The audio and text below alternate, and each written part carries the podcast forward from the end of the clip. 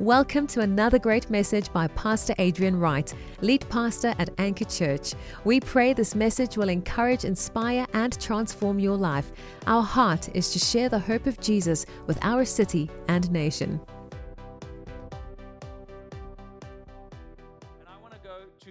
Chapter 1, the first chapter of John. If you have your Bibles with you this morning, I want to encourage you to open them up. I think that there's just something supernatural that happens through the pages that doesn't happen off of a phone screen. Um, maybe, I don't know. It's, uh, you know, I feel like there's something, there, may, there might be something. Um, so if you don't have a Bible, we do have some Bibles at the back that you can purchase, and we want to encourage you to get stuck in um, and to take notes and to write in your Bible and to and to just really get it into your spirit. Um, but in the, the first chapter of John, John really tells us about Jesus in a, a very powerful way. And so I want to just read a, f- a few verses uh, to start off with this morning from John 1, verse 1. And it tells us, In the beginning was the Word, and the Word was with God, and the Word was God. That's talking about Jesus. Jesus is the Word, He is the full expression of who God is. He's, he's what God wants to say to us, what God has declared over us. It's the Word of God. And, and His Word and His Son are so synonymous that they're spoken about, about in this way. And it says, He was in the beginning with God. All things were made through Him, and without Him was not anything made that was made. In Him was life, and the life was the light of men. The light shines in the darkness, and the darkness has not overcome it. There was a man sent from God whose name was John. He came as a witness to bear witness about the light, that all might believe through him. He was not the light, but came to bear witness about the light. I've just said that we were like John the Baptist in the wilderness, and, and, and we're not the light, but we give witness to the light. We're not pointing people to us, to a, to a system, to a, to a moral code, to a philosophy that's based in mere human tradition, but we're here to point people to Jesus. We're not the light, but we point people to the light. We bear witness about the light, the true light, which gives light to everyone, was coming into the world. He was in the world, and the world was made through him, yet the world did not know him. The world does not know him. He came to his own, and his own people did not receive him.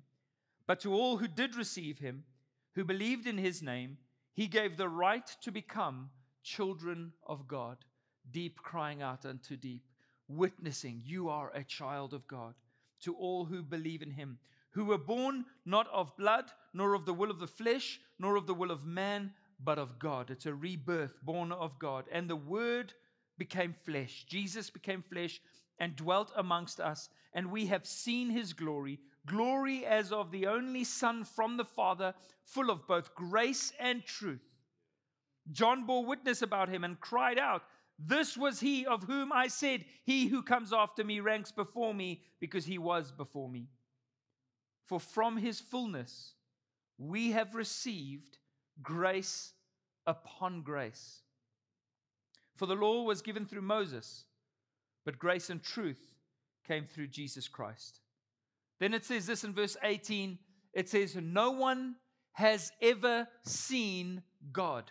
Nobody knew what God was like. Nobody knew his heart's intentions. Nobody knew whether he was cruel and mean and, and, and, and, and a hard God who would, who would uh, just punish people consistently or, or make life difficult for people. People didn't know whether he was perhaps disengaged or disinterested. They didn't know what he looked like. They didn't know what he was like. No one had seen God, the only God who is at the Father's side. He, Jesus, has made him known. Jesus came to show us the Father. He came to show us the Father. From the beginning of time, people have speculated about God. The Bible says that in creation there is sufficient evidence for the general revelation of God. We have the thought, why are we here? Why is anything here? And the Bible doesn't raise that question. Our very existence raises the question. Why is anything here rather than nothing?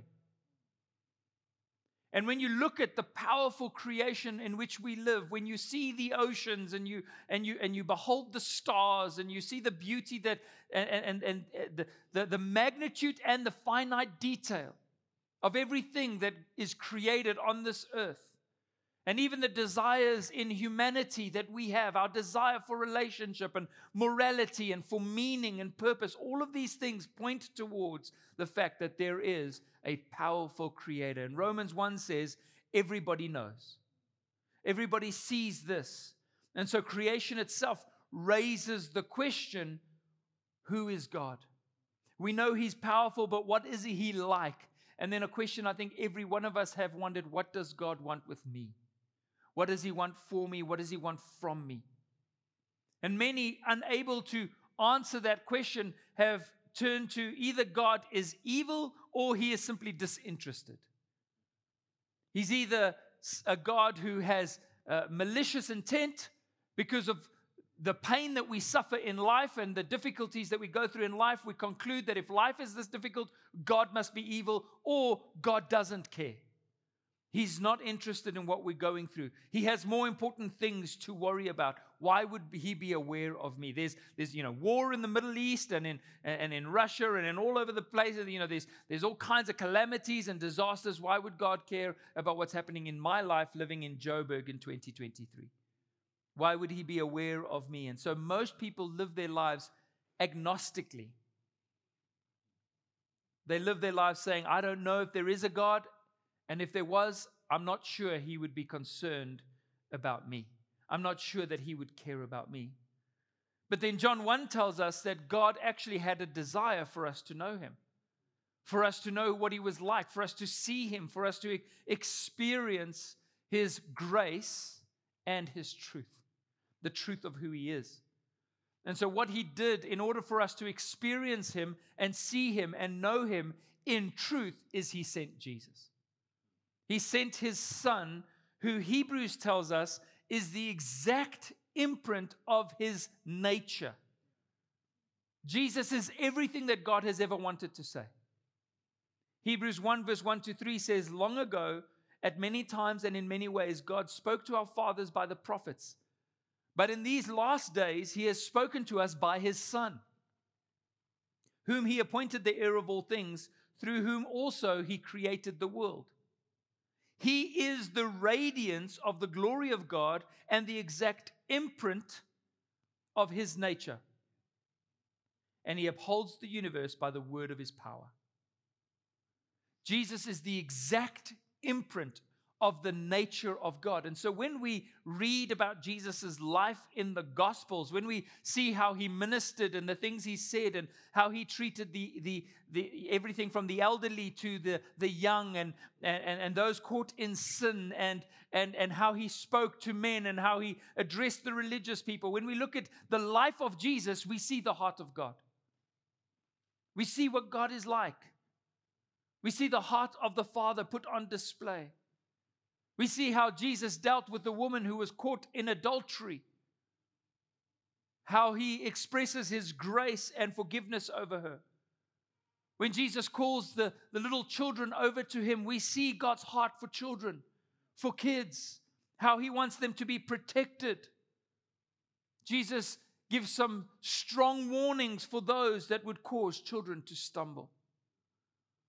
We see what he thinks of Pharisaical legalism, religion that has become self righteousness, and how people are actually resisting God through religion because they've become so proud of who they are that they no longer look to Jesus for righteousness. We see how passionate Jesus is about the church.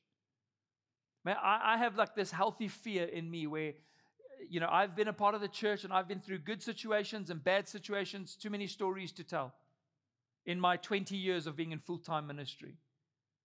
But I can tell you that one thing I'm very careful of is I never, ever speak badly about God's church. I understand that it's led by imperfect people like me, and it's filled with imperfect people like you. So we understand that, just like every family, but God's church is, is the bride of Christ. And so we honor it and we respect it. And we, we do whatever God calls us to do in regards to it. Because it's His body. And Jesus is passionate about the church. He says, a, a zeal for your house has consumed me. He quotes the psalmist in saying that when he cleaned out and cleared out the, the temple. We see Jesus' commitment to prayer, how he would withdraw from the crowds and spend time with the Father. We see his belief about giving. I always am amazed at the fact that Jesus watched a widow who probably had very little source of income, had lost her husband, and takes everything she has and puts it into the offering. And Jesus is watching and doesn't stop her. He doesn't get up and take it out and say, you know what, here's a bit more. You need this more than the church does. No, he understands that she is expressing trust in God, and there is a blessing in that.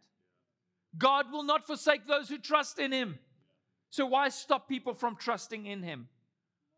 And people who have unhealthy ideas about giving towards the church, you didn't get it from Jesus. That thought didn't come from Jesus because Jesus was very happy to watch people give into the offering and approve of it and say, This is trusting God. And so we've got to drop some of those prejudices that we have. We saw God's heart towards giving, we saw his kindness towards the hurting, those that were in need, how Jesus had time for them and, and, and prayed for them and trusted God for their healing, how he worked and operated by the power of, of the Holy Spirit to set all the captives free, all those who were oppressed of the of the devil. The Bible says that Jesus was there to set them free. We saw his power towards those who needed healing, his provision for the hungry. The Bible says that Jesus looked at the crowds and he was moved by compassion. The word moved by compassion, compassion in the, in the Hebrew sense, they believed that those empathetic emotions of compassion came from somewhere in the bowels, like you would, you would, you literally, the English translation I think of it would be something like gut wrenching. That gut wrenching feeling of, oh, I care about these people. That's what Jesus felt when he saw people in need. That's what he felt when he looked upon the crowds and miraculously provided for them. When God sees you in need, he's not disinterested, he's compassionate. He's moved with a gut wrenching sense of compassion for your life. Isn't that reassuring this morning? God cares to that extent about us. We saw Jesus' wisdom in the face of false accusation, how he remained silent while they accused him over and over again. Man, that's something that we could practice, especially on social media. It was so hard for me not to get into Twitter wars. I really only go into Twitter to talk about rugby. And I, and, I, and I had a few thoughts after the game yesterday that I wanted to, I wanted a fight. I was looking for a fight. Um, but the wisdom of Jesus is that we can remain still and trust God in the, in the face of false accusations and, and people who come against us. We see Jesus' definitive statements about salvation that salvation wasn't a good feeling, that salvation wasn't about trying to be good, salvation wasn't about being religious. He said, I am the way, the truth, and the life. And no one comes to the Father except through me. So it wasn't all religions, it wasn't all philosophies, it wasn't human effort, it was definitive, it's exclusive to salvation is in Jesus. That's God telling us that. Anything else is foolishness. We saw the requirements that He put forward to those who would follow Him. Said, if you, if you want to follow me, you can't serve two masters. You can't be running after different gods. You can't be worshiping yourself. You have to take up your cross, die to yourself, and follow me. And it's something we do daily. This is what Jesus showed us about God, his heart. And after all of this time, three years of ministry and incredible encounters and everything that we read about in the, in the Gospels, at, at the, we see halfway through the book of John, Thomas and Philip, they come to Jesus and they say this in John 14, verse 5. It says, Thomas said to him, Lord, we do not know where you are going. How can we know the way? And Jesus said to him, I am the way and the truth and the life. No one comes to the Father except through me. If you had known me, you would have known my Father also. From now on, you do know him and you have seen him. No one had seen God, but Jesus came to show us the Father. And then Jesus says, No, sorry, if you think you haven't seen the Father, but you've seen me. You've seen my ministry. You've seen what I'm about. You've seen what I've said. You've seen what I've done. If you've seen me, you've seen the Father. You do know him. Philip chimes in. He should have just kept quiet. But Philip chimes in and he says, Lord, show us the Father. And it is enough for us. That will be enough. If you could just show us the Father real quick, we'll be satisfied. This was a facepalm moment for Jesus. Jesus said to him, Have I been with you so long, and you still do not know me, Philip? Whoever has seen the Father, how can you say, Show us the Father? Whoever has seen me has seen the Father. How can you say, Show us the Father? It's so clear and obvious that my life, he says, Jesus goes on to say, I don't do anything of my own authority, but whatever I hear from the Father, I say. Whatever he tells me to do, I do. And so my life is directed by the will of the Father. And therefore, if you want to know God's will, look at my life and you'll know God. You would have seen the Father. I believe that our world today, our city, our nation has that same desire. People are still asking this show us the Father. Show us who God is. People have a desire to know who God is. And inevitably, they show up at church or they, they, they go onto the internet and they read up about Christianity. They want to know who is it that represents God if I wanted to find out who this God is. And so it's our job, it's our commission from God to show the world who the Father is, to show the world who Jesus is. Jesus called us his witnesses because we've seen Jesus. How could we have seen Jesus if he lived 2,000 years ago? We've seen him through that personal, supernatural encounter and revelation where the eyes of our hearts were enlightened by the presence of God. His spirit spoke to our spirit, and we met Jesus. We met him in spirit and in truth. And so now we know who God is and what he's like. And we get to witness about that. We get to be witnesses of the resurrection of Jesus. Now, Jesus is alive. How do we know? I've met him. I've personally encountered him. This is what he did in my life. And we get to be those witnesses to our city. Jesus said in John 20, it says, He said to them again, Peace be with you. As the Father has sent me. What did the Father send Jesus to do? To reveal him, to show the world who he was. As the Father has sent me, even so I am sending you. We've been sent. And when he said this, he breathed on them and said to them, Receive the Holy Spirit. So, as spirit filled believers, not religious people, not churchgoers, not people that read a Bible once long ago, but people who are spirit filled believers, we get, we, we take the presence of God into every situation we go to. And we have been sent even as the Father sent Jesus. And so the idea is, is that as we follow after Jesus, we are transformed into his image. And one thing that I've always said about our church is that even as Jesus said that those who have seen me have seen the Father, my hope is, is that people will be able to say that those who have seen us have seen the Son. Those that have seen the church and the way they love each other and the way they serve and the way they give and the way they, they make a difference and the way they live out their faith. There, there surely is something about their lives. They've been transformed. There's something, there's a supernatural quality about them. And we can see that God is good by looking at them.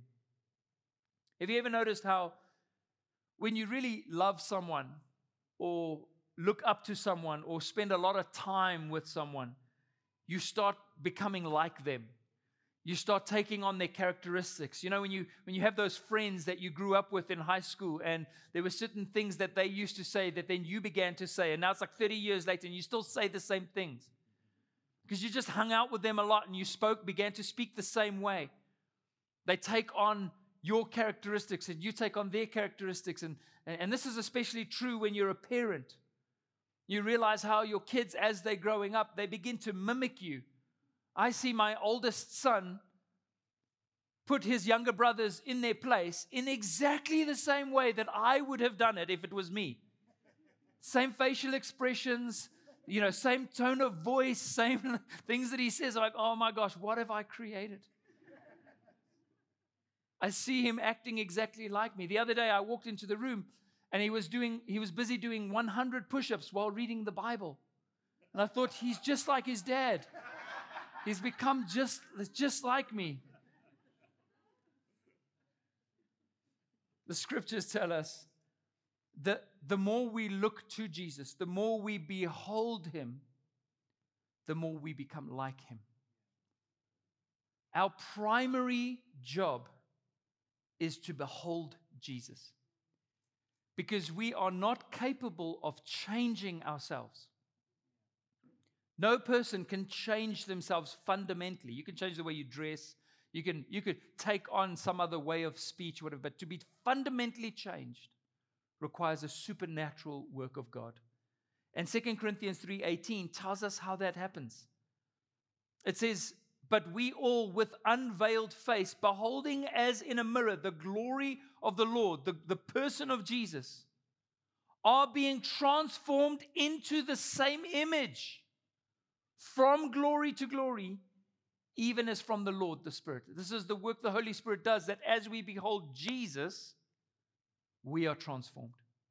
And we're transformed from glory to glory. We're becoming more and more like Jesus. And so the important point here is that this is not imitation. People say you, you know, you, you might have worn a bangle at one point in your life that said, What would Jesus do? And you thought, if I could just think to myself every single time I'm about to do something, what would Jesus do? But how many of you thought about that for more than once a week? How often was it just a little randomly colored bangle that has no impact on your life because this is not about trying to think what Jesus would do and then trying to act in the same way. We don't have the ability for that. No, this is about looking into the face of Jesus and le- allowing your personal encounter with Jesus to become a daily walk. And as you behold him and as you put your faith in him and as you trust in his finished work, you're not just copying him, you're becoming like him. This is transformation, not imitation. We're becoming like Jesus. We're not just acting like Jesus. You won't be able to authentically act like Jesus until you've become like him. And so being precedes doing. And this is what God has for us. This week I was reflecting on how beautiful it is that Jesus calls his disciples to come away with him. It's an incredible part of our relationship with God that he hides us in the secret place, that he meets with us one on one in a very personal and very, very individual way. We meet corporately, we gather together, the church is here, Christ Christ's body is present, his spirit is here, and, and, and he works through his church. But each of us has a personal and individual relationship with God that's very deep and very intimate and, and very personal to each of us. And that's part of God's plan. In Mark 6, verse 31, Jesus said to his disciples, they were in the midst of a maddening crowd, lots of ministry happening, and then Jesus says to his disciples, Come away with me Let's go, let us go alone to a quiet place and rest for a while. Come away with me. Let's go to a quiet place and just rest for a while. This is the invitation of Jesus to every one of his disciples. That we would get away from the maddening crowd, that we would get away from the social media streams, that we would get away from the TV series and the busyness of life and the demands of, of our careers, and that we would come away with Jesus to a quiet place and rest for a while and hear his voice so that we can behold him and be transformed. This is the context of transformation is coming away with Jesus. Jesus longs for us to come away with him so that he could speak to us. And there's several examples of this in the scripture, actually too many that I could that I could go in today, but I want to just mention one or two because we know that moment that we read about in Acts 9 when, when, when Saul became Paul, when he had an, a personal encounter with the resurrected Christ. And he said, Who are you, Lord? And he says, I am Jesus, whom you are persecuting. And then Jesus takes Saul, he's, he's blinded until he reaches Damascus, and Ananias goes and prays for him. Ananias means grace. And when grace puts his hands on him, the scales fall off, he sees, and now he he, he has been reborn. He knows Jesus is real, but he needs to be trained in righteousness. He needs to understand the gospel. And so Paul gives us some insights in Galatians 1, verse 11. He says, For I would have known, brothers, that the gospel that was preached by me is not man's gospel. For I did not receive it from any man, nor was I taught it, but I received it through a revelation of Jesus Christ. When Jesus was revealed to me, I saw this. I experienced it. And so I know the gospel not because it was some religious thing I was taught, but because I personally encountered Jesus. Personal encounter. Then in verse 15, he says, But when he who had set me apart before I was born and called me by his grace was pleased to reveal his son to me in order that I might preach him among the Gentiles, I did not immediately consult with anyone. Nor did I go up to Jerusalem to those who were apostles before me, but I went into Arabia and returned again to Damascus. Then, after three years, I went up to Jerusalem to visit Cephas and remained with him for 15 days. So he has a personal encounter with Jesus, receives the call of God. And this is exactly what we're talking about. The reason why the Son is revealed to us is so that we can go and preach the gospel to the nations. But Paul says, I didn't immediately confer with man. I didn't immediately jump into, you know, going to find out from somebody else who Jesus was. I allowed God to speak to me, to teach me. And so Paul was taught by the Holy Spirit so powerfully regarding the Gospels that when he eventually met up with Peter and the other apostles, he was already an authority on the message of Jesus. And I'm not saying that we don't need to be trained. I'm not saying that we don't need to we don't need to lean into all those all the ways that God has called the church to equip believers. Obviously, we should. But I'm saying that those things need to be undergirded by a fact that you personally have had an encounter with Jesus that he has revealed himself to you. This is how we get to become witnesses of the resurrection. We've been talking about Jesus in Revelation a little bit as well in this series. And in Revelation 2:17 it says, "He who has an ear, let him hear what the Spirit says to the churches. To the one who conquers, I will give him I will give some of the hidden manna, and I will give him a white stone with a new name written on the stone that no one knows except the one who receives it. Now, there's a lot that I could unpack in that. But what I just wanted to mention here was this idea that when we get saved, Jesus gives us a new name, just like Saul became Paul. But it says that this is a name that is so personal and so and so individual and so intimate it's something that you know that no one else even knows. It's like God calls us away to the secret place, and there He speaks things to us that no one else knows but us. And sometimes when we take those things out and we express them to, to others and we tell others about it, it's almost like it doesn't quite compute. It doesn't translate as well.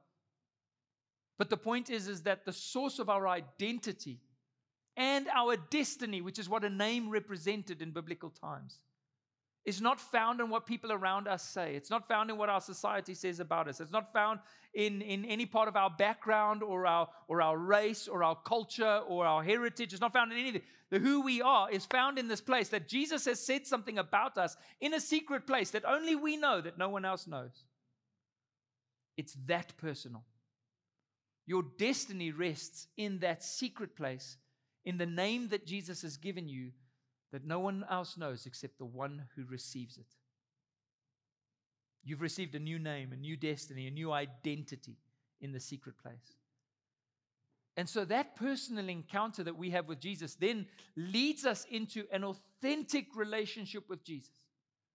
We receive salvation and then sanctification, transformation.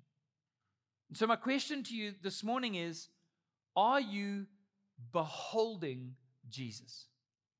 Are you looking to Jesus, the author and the perfecter of your faith? And to look at him doesn't just mean that you look at him blankly, you don't just stare. It means that you put your faith in him. You trust in him. You rest in him. You make sure that what you believe about him is accurate to who he is.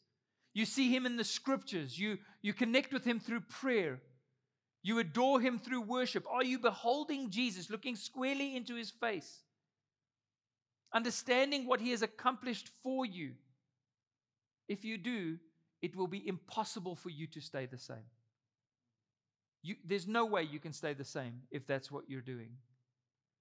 This is not a fading glory like Moses had when he encountered Jesus and then he came off the mountain and his face was shining and he put a veil over his face and we thought that the veil was there so that so that people wouldn't be blinded by the glory coming off of his face but Corinthians tells us 2 Corinthians 3 tells us he put the veil there so that people wouldn't see that the, the glory was fading.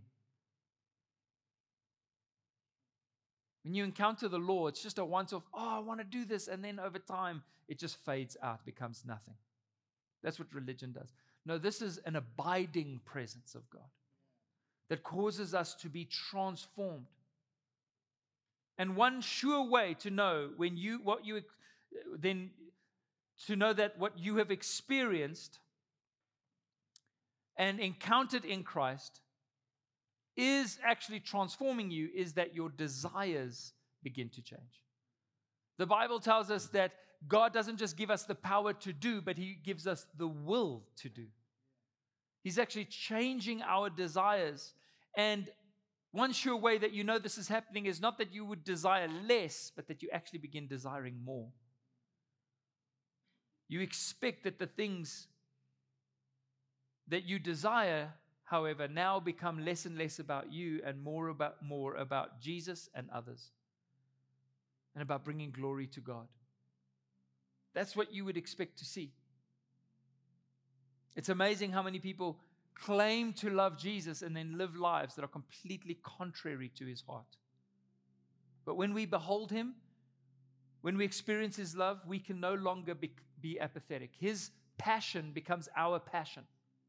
His desires become our desires. His vision becomes our purpose. The things that break the heart of God break our hearts also. Like somebody once said, the love of God is free, but experiencing it will cost you everything. Once you've experienced it, it will cost you everything. There's two places in Scripture where we see Jesus so moved by compassion and by love and by the heart, by the heart of God that he weeps. Two places in Scripture. There's a third when he was in the Garden of Gethsemane, where it tells us that he learned obedience through those tears. But two places in the gospel when dealing with others that we see Jesus weep. And the first one is in Luke 19, verse 41. It says, And when he drew near and saw the city, Jerusalem, he wept over it, saying, Would that you, even you, had known on this day the things that make for peace. But now they are hidden from your eyes. For the days will come upon you when your enemies will set up a barricade around you and surround you and hem you in on every side and tear you down to the ground, you and your children within you. And they will not leave one stone upon another in you because you did not know the time of your visitation. Jesus drew near to the city of Jerusalem, filled with people that claimed to be religious, and he wept. He wept. Jesus cried for them because they didn't know the time of their visitation. They didn't know the time of their personal encounter and chose religion over relationship, self justification over salvation. And so, in essence, what breaks the heart of God is those that don't recognize Jesus. Those that haven't recognized the season of grace and the opportunities presented to them through the gospel to be made whole. And this breaks God's heart. When my wife and I got married, we went to Bali on honeymoon, which was amazing. It was wild, it was crazy. We rented a scooter, nearly died several times. But as we were going through this beautiful place, this island of Bali, it's as if we started to feel an incredible burden for the people. And literally, every place that you went to had a little temple or, or a little shrine or a little offering. And I remember even in the scooter that we rented, there was a little offering that they put in the little cubbyhole for some god in there. And I remember we were witnessing, we became friends with our taxi driver. He still likes my posts on Facebook. It's like, you know, years later, he still, still does that. Still sends me messages every now and again. Kadek from Bali. And we started to witness to him and we started to explain the difference between karma and grace. And we even contacted Phil and Sharon Smethurst from Overland Missions. We say, man, what is happening in Bali?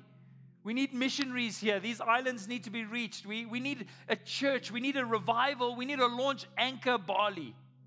Some of you are like, I'll go. I'll plant. I feel called. I feel called by the Lord.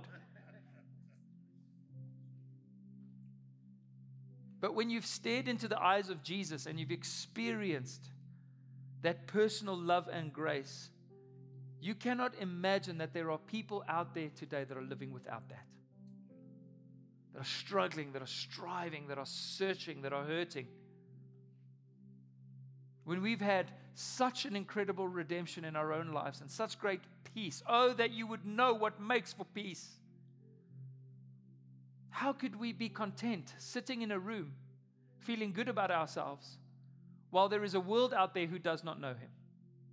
that does not have that peace. And so, our prayer, even through the series, is God, break our hearts for what breaks yours. Allow us to see the people of this city and extend that invitation to each one of them. The second place we see Jesus weep is in John 11, verse 32. It says, When Mary came to where Jesus was and saw him, she fell at his feet, saying to him, Lord, if you had been here, my brother would not have died. When Jesus saw her weeping, and the Jews who had come with her also weeping, he was deeply moved in his spirit and greatly troubled. That's the heart of God, church. God isn't apathetic to your pain. And he said, Where have you laid him? They said to him, Lord, come and see. Shortest verse in the Bible. Jesus wept. Jesus wept what I love about this is that Jesus knows that he's arrived to raise Lazarus from the dead. He knows that in the end it's all going to work out just fine. And that, you know, if it was me, I wouldn't weep. I'd be like, stand back, everybody. It's party time. Now, you think you've seen cool things? Now, watch this. I would be so joyful in the midst of their weeping because I know I've come to overturn their sorrow. But the amazing thing about Jesus is, is that even though he knows that they're weeping, even though he knows that he's about to do a miracle that will, will, will put an, an end to the cause for their sorrow, he still takes a moment to weep with them. It's a powerful stuff. He cries with them. He was deeply moved and greatly troubled. This is the heart of our God. Far from being a cold hearted, distant, legalistic God, as so many have portrayed him to be, he weeps with those who weep. He mourns with those who mourn. His heart breaks for the hurting.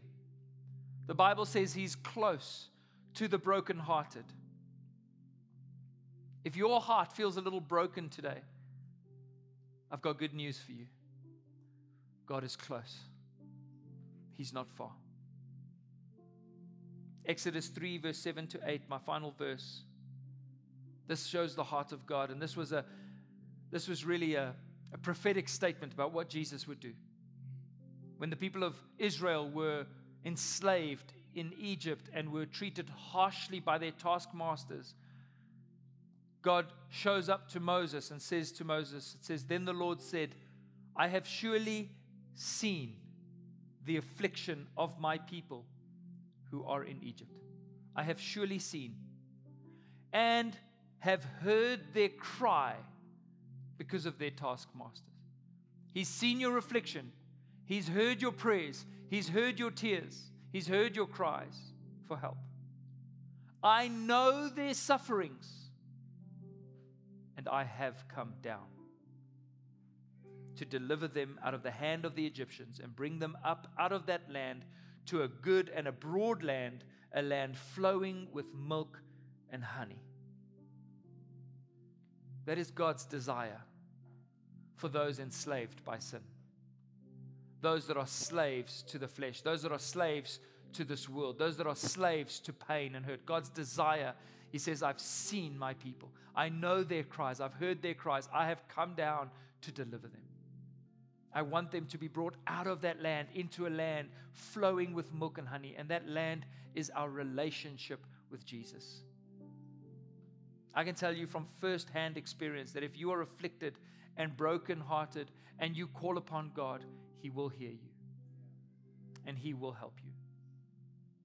If you're walking with Jesus, if we're walking with Jesus, if we're the church of Jesus, if we're the ones who show the Father to our world, then that same concern and desire for our city that God has for the hurting should be ours as well. Amen, church? Come on, that should be our desire. But we're so wrapped up in our own lives. We're so wrapped up in what we want and what we're pursuing and what and that what we have time for and, and what we're passionate about that we don't see people this way anymore. But when, we when we become more like Jesus by beholding him, we begin serving like he did. He says, The Son of Man did not come to be served, but to serve, to give his life as a ransom. So we begin giving our lives, putting our comfort aside, so that we can start serving people the same way that Jesus served us. And as a result, seeing a city and a nation changed. The world is crying out, Show us the Father. Show us the Father. That's our mission. I want you to do some homework for me today. And the homework is this. Besides for the fact that you need to be in a place where you come away and where you are looking and beholding Jesus in your own heart, I want to ask you to try and think about at least one thing that you can do to practically show the heart of God to those around you this week. It might be something small. It might be a prayer, it might be a gift, it might be a word, it might be a phone call, it might be a message, it might be it might be helping somebody in some way, but whatever it is, what can you practically do this week to show the world who the Father is? Because that's what you've been called to do. And again, my heart is not that this would be a once off series and that this would just be a quick thing that we do and that you do it for one week, but this would become a mode of life because it is the life that we've been called to. We've been called to show the city who Jesus is, to show them who the Father